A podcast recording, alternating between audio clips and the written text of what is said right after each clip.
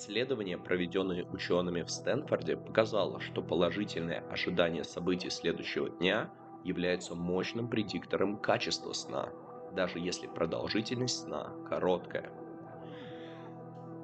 Исследование из Гарвардской медицинской школы, проведенное лабораторией доктора Бобика Голда и Эмили Хоглард, сфокусировано на студентах-химиках из Гарварда – это сложная дисциплина, но исследование с хорошо контролируемыми группами показало, что регулярность общей продолжительности сна была важнее для результатов экзаменов, чем общая продолжительность сна. Что означает, что регулярный сон одинаковой длительности более полезен для успеха, особенно по органической химии, чем просто увеличение продолжительности сна. Удивительно, но человек может лучше учиться с 6 часами сна, чем с восьмью. Другими ключевыми факторами успеха в этой области являются 90-минутные ультрадиатные циклы. Эти циклы присутствуют как в бодрствующем, так и в спящем состояниях. Например, во время бодрствования способность сосредоточиться и решать проблемы улучшается постепенно, достигает пика и затем уменьшается в течение 90-минутного цикла – во сне мы проходим через стадию 1, 2, 3, 4 и REM. Интересно, что по завершению сна в конце 90-минутного цикла, например, после 6 часов, мы можем чувствовать себя более свежими, чем сон в течение 7 часов и пробуждение в середине цикла. Некоторые приложения могут отслеживать эти циклы по движениям тела и устанавливать будильник на конец цикла пробуждение в середине цикла иногда может вызывать сильное ощущение вялости на длительный период. Лично я нахожу 6 часов сна более полезными, чем 7, хотя 8 часов сна кажутся замечательными. Однако я не спал 8 часов сна без пробуждения посреди ночи уже довольно долго, наверное, с младенчества. Большинство людей испытывают снижение энергии в конце дня, что соответствует пику их температуры.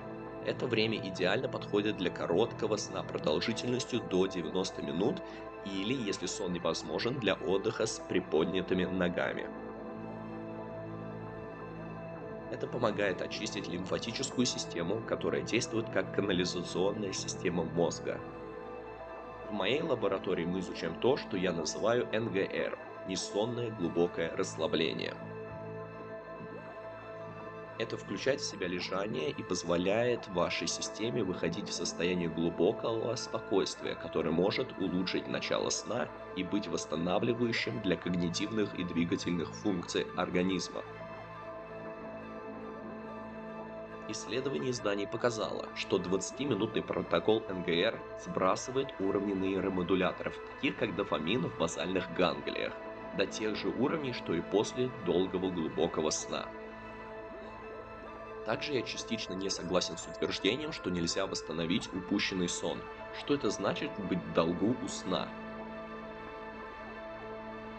Если вы засыпаете в течение дня, это явный признак бессонницы, указывающий на недостаточный сон.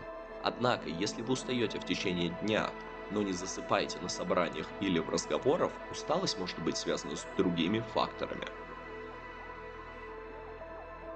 я обнаружил, что короткий сон творит чудеса. Это лучше, чем более длительный сон. Сон дольше 90 минут, например, может дезориентировать вас, так как он включает вхождение в фазу REM. Во сне пространство и время полностью разобщены, что делает возвращение в мир бодрствования сложным, если вы не остаетесь в этом состоянии на длительный период времени. Я считаю, что 20-минутный сон идеален, хотя можно давать общие рекомендации. Например, сон продолжительностью 20-30 минут обычно эффективен. Этот промежуток времени не позволяет вам войти в фазу REM, если вы не крайне лишены сна. Если же вы сильно лишены сна, вы можете быстро погрузиться в фазу REM, подобно интенсивным сновидениям, при сильном джетлаге. Если вы не можете спать днем, обучитесь расслаблению, насколько это возможно. полное удаление выражения лица и позволение телу, так сказать, плавать может быть очень полезным. Подписывайтесь на канал. Всего хорошего. Пока-пока.